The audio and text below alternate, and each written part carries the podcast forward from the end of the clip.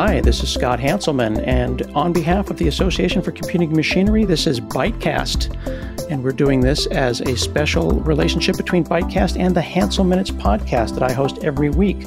So you'll find this episode on both of those podcasts. If you're listening to this on Hanselminutes, I would encourage you to check out some of the great podcasts over at Bytecasts at the ACM at acm.org.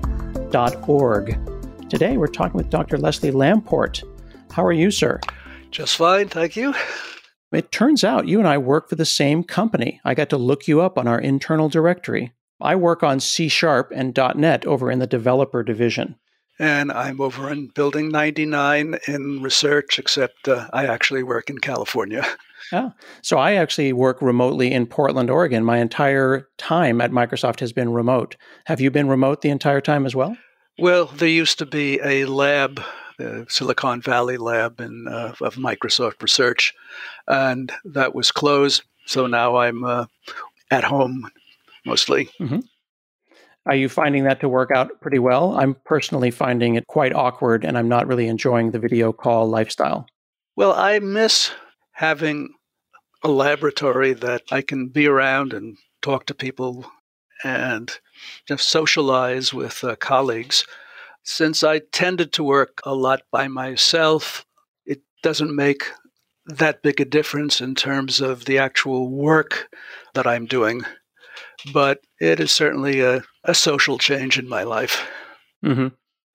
One of the things that I'm focused on in my job at Microsoft is on making new developers feel welcome. As I was doing research on your work and thinking about and reflecting on my own, I realized that I've got about 30 years creating and writing software.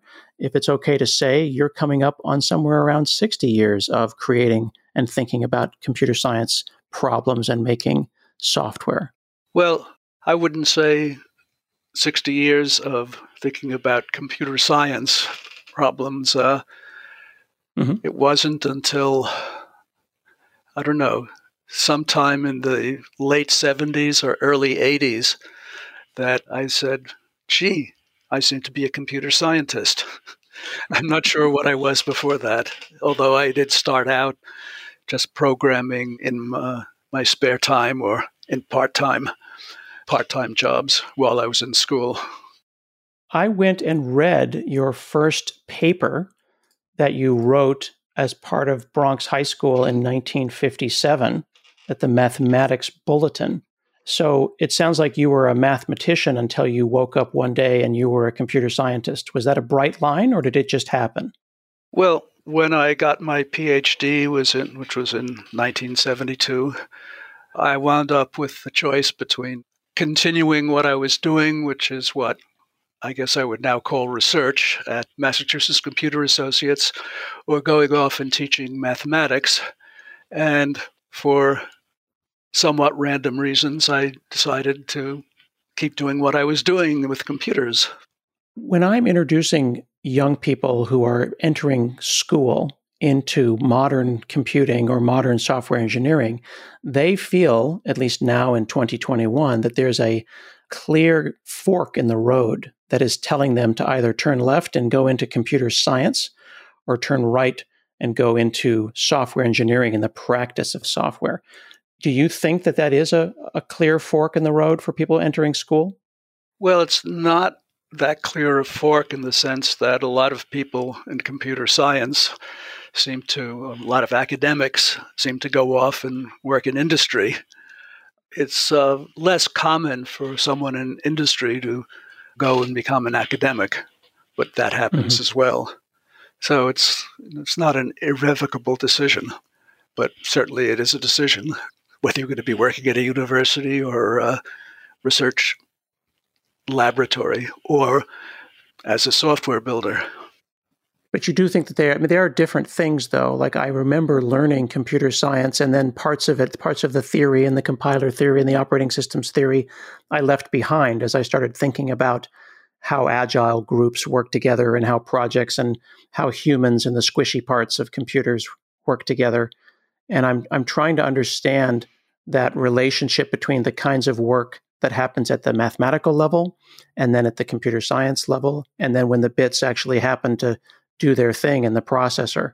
Well, my view, and it's a view from a distance, since uh, I'm not very close to academia, is that the universities are making that split in their education, mm-hmm. and that as a result, people who go off building computer systems never really use the computer science that they should. Even if they learn that computer science in a classroom, because they may have learned the computer science but not really how to uh, apply it in practice. Yeah, I wonder sometimes where that line should be and whether someone can be an effective engineer with a incomplete perspective on computer science. And sometimes the analogy I use is does one need to be a mechanic to be a successful user of a service like Uber? If I'm driving a car, how much of a mechanic do I need to be? Do I need to be able to disassemble the engine? Do I need to talk to you about the theory behind the internal combustion engine? I'm just trying to drive to the store. I don't think that's a very good uh, analogy. Mm. Well, how's about this? If I'm going to be an electrical engineer, how much mathematics do I need? Mm-hmm. Do I really need this calculus stuff that I've learned in, in school? I think you do need it if you're an electrical engineer. You know, math is a very basic part of you know engineering, and not being able to think mathematically, you know, I don't think you'd make a very good engineer. Mm-hmm. On the other hand, you have software engineers who basically think that mathematics is irrelevant to what they do. But I don't think one can be a very good software engineer without the ability to think mathematically. When you say mathematically, though, there is a spectrum of math, and the way that it's taught in most countries is as you kind of go from algebra and geometry and trigonometry and then up through calculus and then into advanced math. At some point, people, lay people, stop. And that's as far as they went and not everyone gets a PhD in math or gets a, even into graduate level math. When you say think mathematically, what are we talking about? Like basic algebraic proofs or Boolean algebra? Let me put it this way I use math. I mean, to say that I use math is a separation, as if that now I'm doing something, so oh, I'll start using my math. It's like math is part of me. And everything that I do and have done in computer science is done with having math as part of me. The math is part of you. Yeah. Now you see, if you're talking about, but all the math that I use, by the way, almost all of it I learned in high school. I mean, the actual subject matter that I use. I mean, I have a PhD, but in terms of the actual mathematical stuff that I use, I think mm-hmm. I learned most of it in high school, but you've probably learned it after you took something called a discrete math class or some basic math class in, in the university. So, math, it's not the subject matter, the body of knowledge in mathematics that is what's important. It's the ability to view the world in terms of abstractions. And that's what mathematics is all about.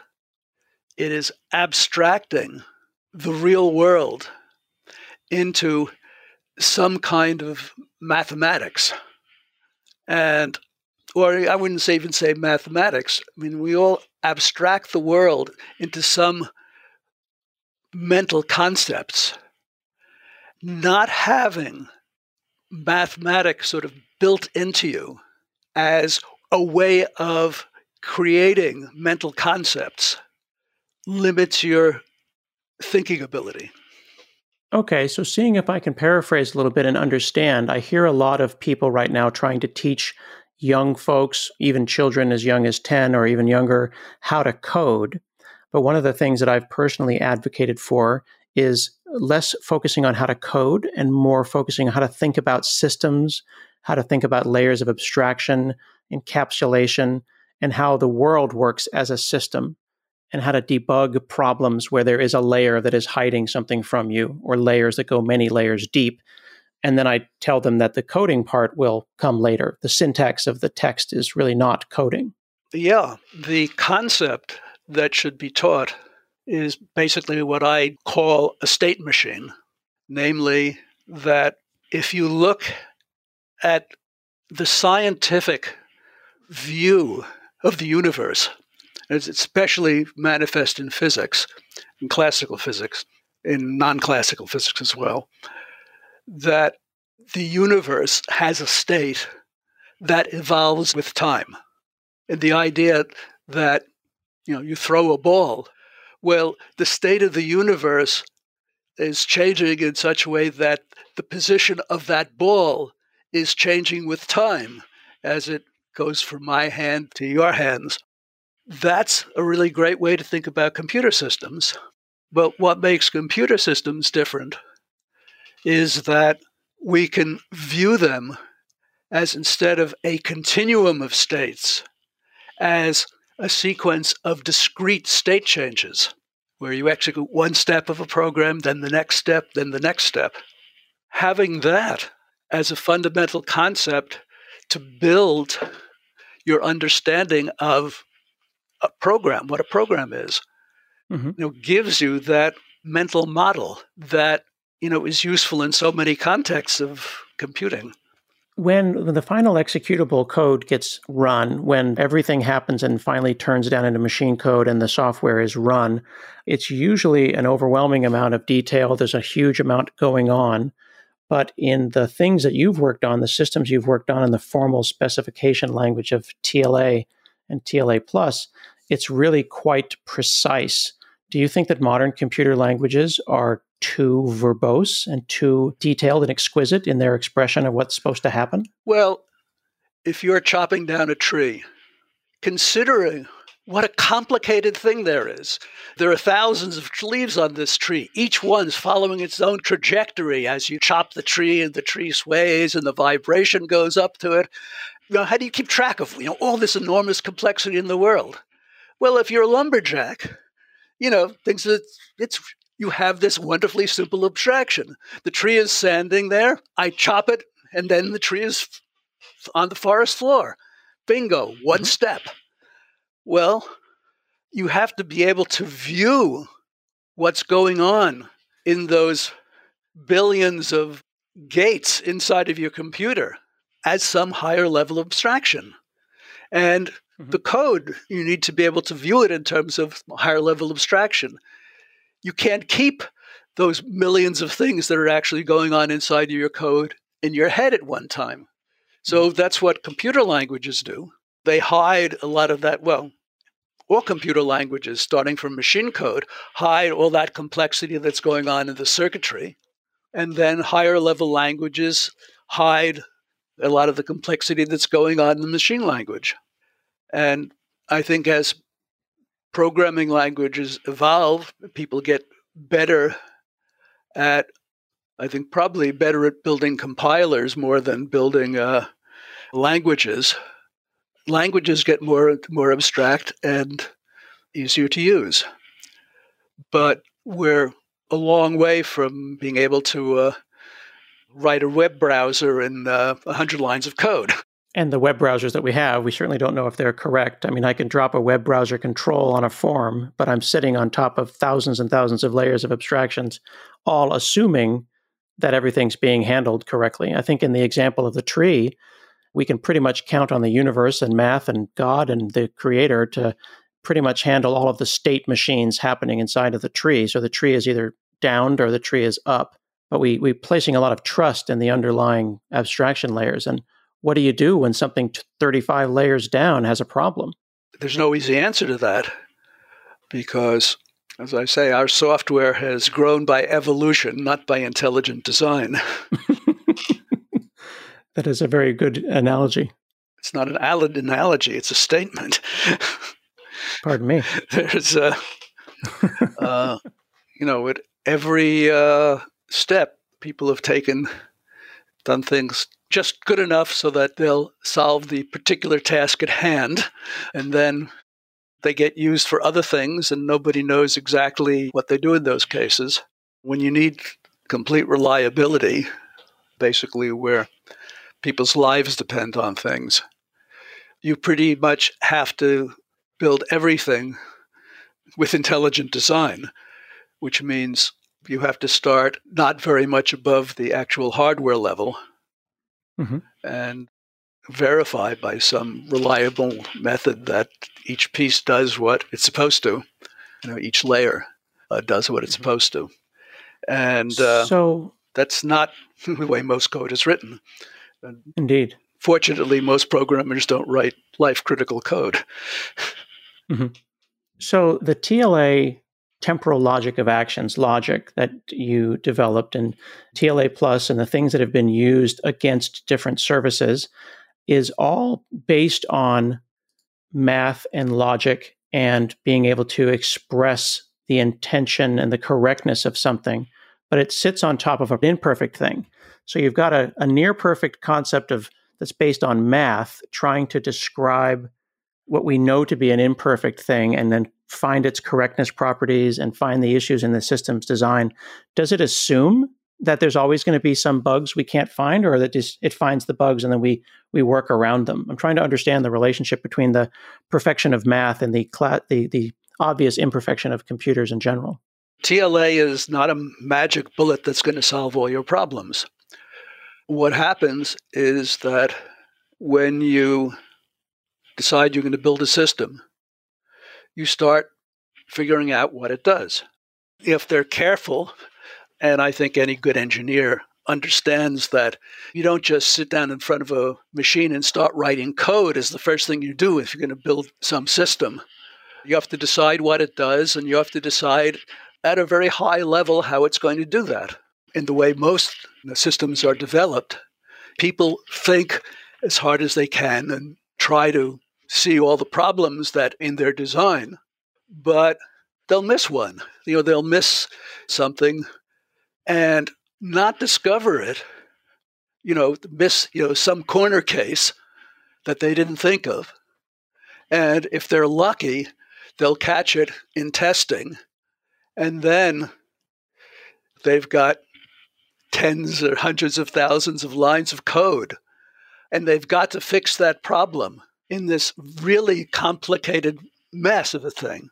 What TLA does is it forces you to write that higher level conception in a completely precise manner and being able to test it and find bugs at that level.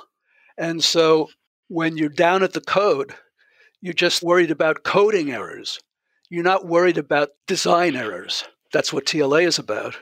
Why do you think that even now in 2021 in the 2020s that we are still as software engineers doing in a, uh, a fairly ad hoc approach of things that might go wrong. We make a list of all of the different wrong states and all the different, oh, this could go wrong and I'll have to catch that, and this could go wrong and I'll have to catch that.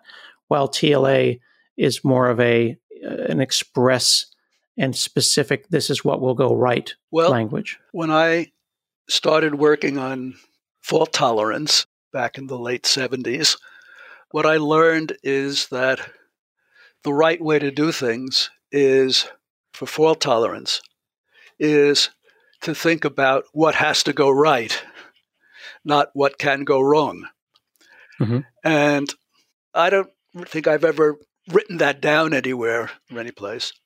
And so I was surprised and delighted when somebody said, you know, an engineer, I was an Amazon engineer, who said, thing about TLA is that it makes you think about what has to go right rather than what can go wrong. It just seems to force you to think the right way in that respect sometimes what can go wrong is unclear, it's confusing, and you get false signals from your system telling you that things have gone wrong. And in the 80s, you wrote about the Byzantine generals problem. What should someone know about that today? I suppose the question is what should who know about it? That's a great clarity there. The average programmer uh, writing his uh, web server doesn't need to know anything about it. People who are building distributed systems or fault tolerant systems of any kind need to be aware of it. Whether they need to know how to tolerate Byzantine faults, that's an engineering decision, but they should certainly be aware of the possibility and need to make an engineering judgment on whether that is likely enough to occur to mean that that has to be considered. I'm curious if you remember that the two generals problem was a thing that was a thought experiment and that was thought about and created in the 1800s. And the Byzantine generals problem, was that postulated by you and some other mathematicians? Like, where did the name come from? Because that term Byzantine has not just means the empire, but it also means something that is overly intricate. And sometimes it's used in the context of something being a, a fairly labyrinthine and Baroque solution. How did that term, the the Byzantine general oh, problem yeah, come up? Very simple. When we were doing the work, I realized that this was important and people should know about it. And I learned actually from Dijkstra and his dining philosophers problem that a cute story makes something popular. And so I created the story of generals trying to come to uh, some agreement and decided that there had to be some nationality of generals because there was actually what I think what you might be calling the two generals problem I knew is the Chinese generals problem. And I decided I would just take a country that nobody would get offended by and I chose Albania because Albania was basically a black hole in those days. It was a communist uh, regime that was even closed itself off not only from the West but also from the Soviet Union. And so I figured there wouldn't be any Albanians around to object. So I originally called it the Albanian generals problem. Jack Goldberg, who was my boss at the time, said that we really shouldn't use that because there are Albanians around and we don't want to, you, know, you shouldn't offend them. And so I've just somehow then the name Byzantine came to my mind, and it was obviously the perfect name. Indeed. I mean, the, the term Byzantine being associated with something being complicated and confusing and intricate. No, uh, not confusing or complicated as underhanded or, or what's the term? I'm blocking on the word for. Well, there was a sense of secrecy and spycraft associated with it yeah. as well.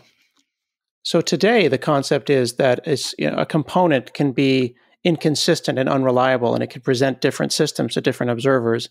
And when you were thinking about this, which really applies today in our very, very complicated distributed systems, were there a lot of distributed systems of sufficient complexity, or was this still a largely theoretical exercise?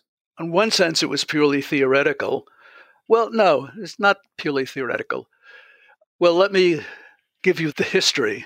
I developed a an algorithm. It's the, my time clocks paper of how to implement an arbitrary distributed system by basically having the components of the system collaborate to simulate, to execute a single state machine in which every component could issue commands. The algorithm would guarantee that the com- everybody would execute the commands in the same order so they'd have the same state machine. And then I knew that any system could be described by a state machine. Whatever you wanted to do could be described by a state machine, which was perfectly obvious to me, but apparently not obvious to many other people. So I realized that this was a general approach for building distributed systems, but there was no notion of fault tolerance in it. And so I decided that I should find an algorithm that use that same approach, implementing a state machine, even with processes that were faulty. There was no idea of what a faults do in processors, so I, I just seemed natural to just assume that a faulty processor could do anything. And I came up with an algorithm that essentially was the algorithm in the Byzantine generals papers that used digital signatures. When I got to SRI, I found that people there were building a distributed fault tolerant system for flying airplanes. And they had realized that they needed to handle arbitrary failures if they wanted the kind of high reliability that needed for software that for the the computer had to fly the plane otherwise because the pilot wasn't able to do it without the computer they had the nice idea don't, I don't know which of the people there had it of abstracting the problem as one of as the consensus problem. Namely instead of thinking about implementing a state machine thinking about the problem of agreeing on what the next command of the state machine should be. The algorithm i had used in my algorithm basically did in fact implement a consensus algorithm you know implemented consensus on each command so it had solved the consensus problem before it was sort of pulled out as a concept by itself. So, as you see, that my thinking about arbitrary failures both predated and was inspired by practical considerations. Speaking of the practical, how different in your mind are the distributed systems that we create in a cloud like Azure or AWS now versus the distributed systems of the 60s and 70s. A lot of your papers talked about inter-process communication and communication on different processes on different machines. Has a lot changed in 40 or 50 years? Or is it just simply a matter of we've just turned the dial up to 11 and it's just a matter of scale? I suppose it depends on which work you're talking about, but the kinds of algorithms that I was considering, for example, in that first time clocks paper, a cloud system is not fundamentally different. It's just instead of I was thinking in terms of you know a half dozen computers, people are thinking in terms of a thousand, and so you need different algorithms. But sort of the basic theoretical underpinning is is the same. And I'm curious, as someone who's got a couple of decades of historical context, I'm always kind of impressed. I always look back and I go, wow, that was very prescient. That was very thoughtful of the elders whose shoulders that we stand upon that they thought about that. Do you ever look back and go, huh, that is a surprise. I'm glad that that worked out so nicely.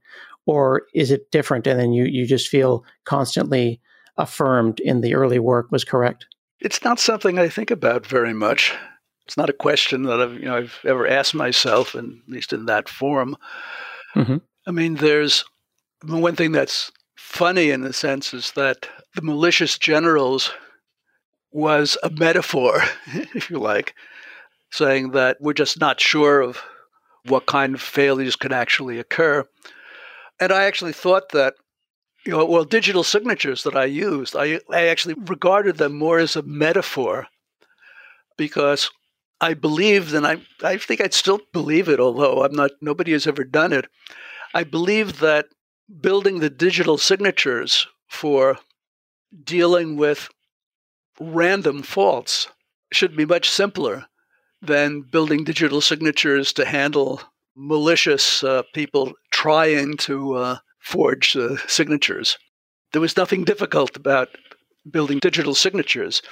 And in those days, well, the computers were a lot slower and the digital signature algorithms were very, very expensive.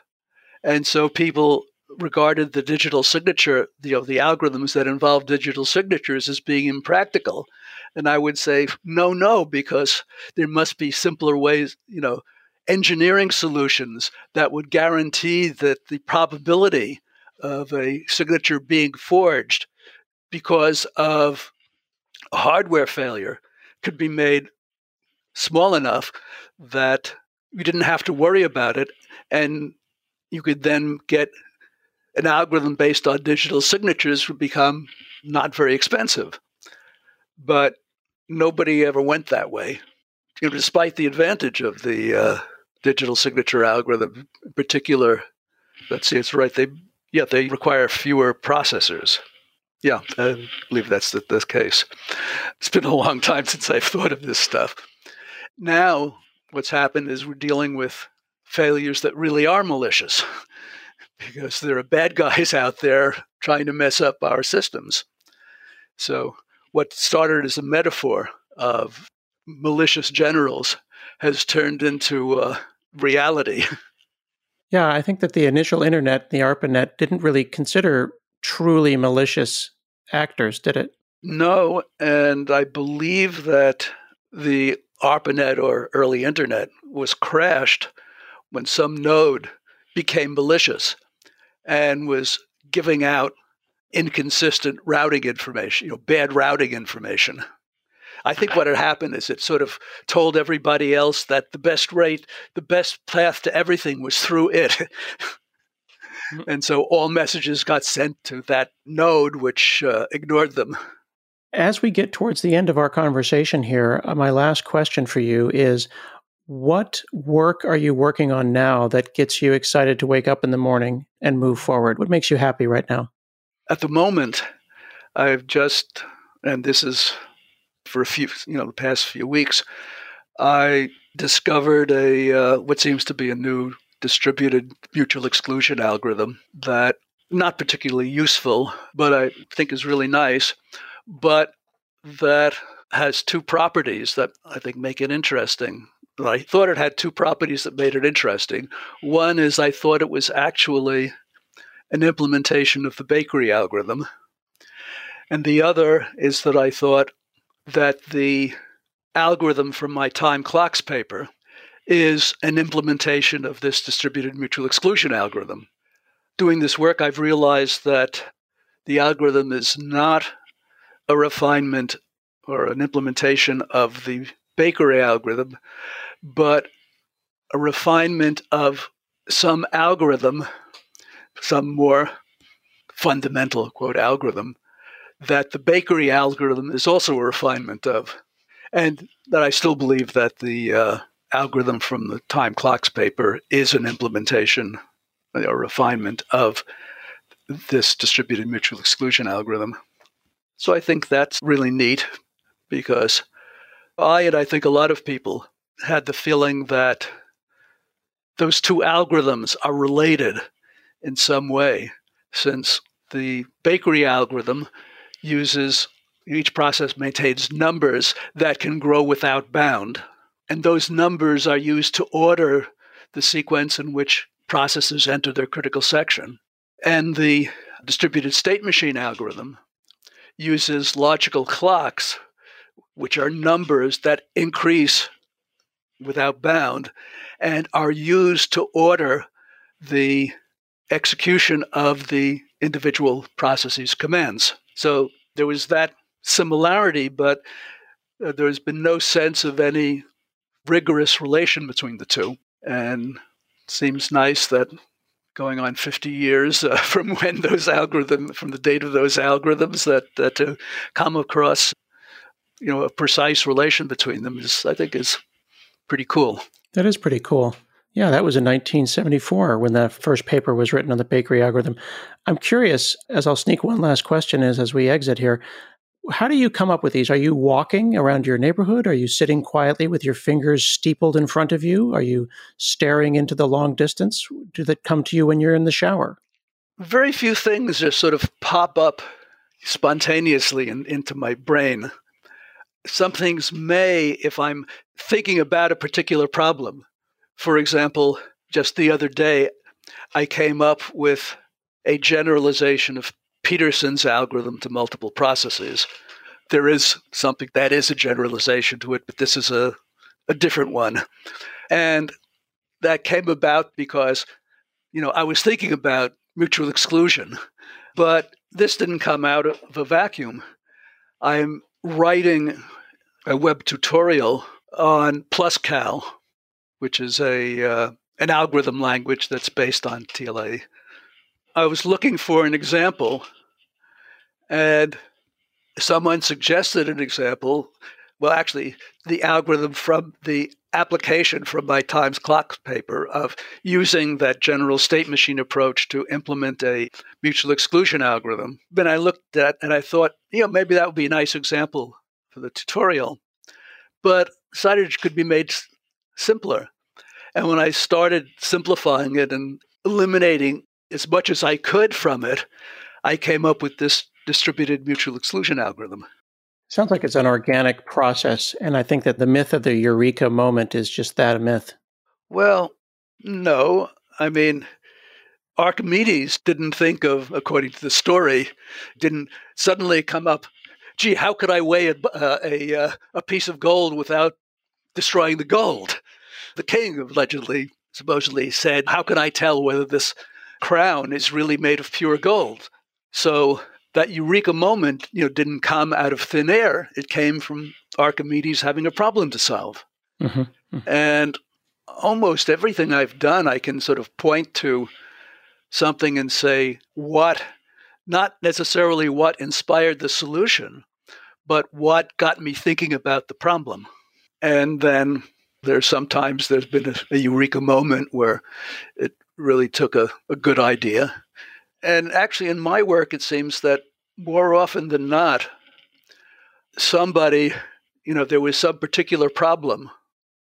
And I realized that this particular problem was a special case of a more general problem that nobody had ever thought of before.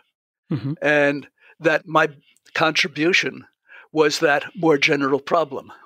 Well, we very much appreciate you and your work and the things that you've offered us as both software engineers and computer scientists. Thank you so much for chatting with us today. Well, thank you. It's been fun. This has been a dual episode of ACM Bytecast and Hanselminutes. We'll see you again soon, and I would encourage you to check out both podcasts for great interviews with great and interesting people. Thank you very much.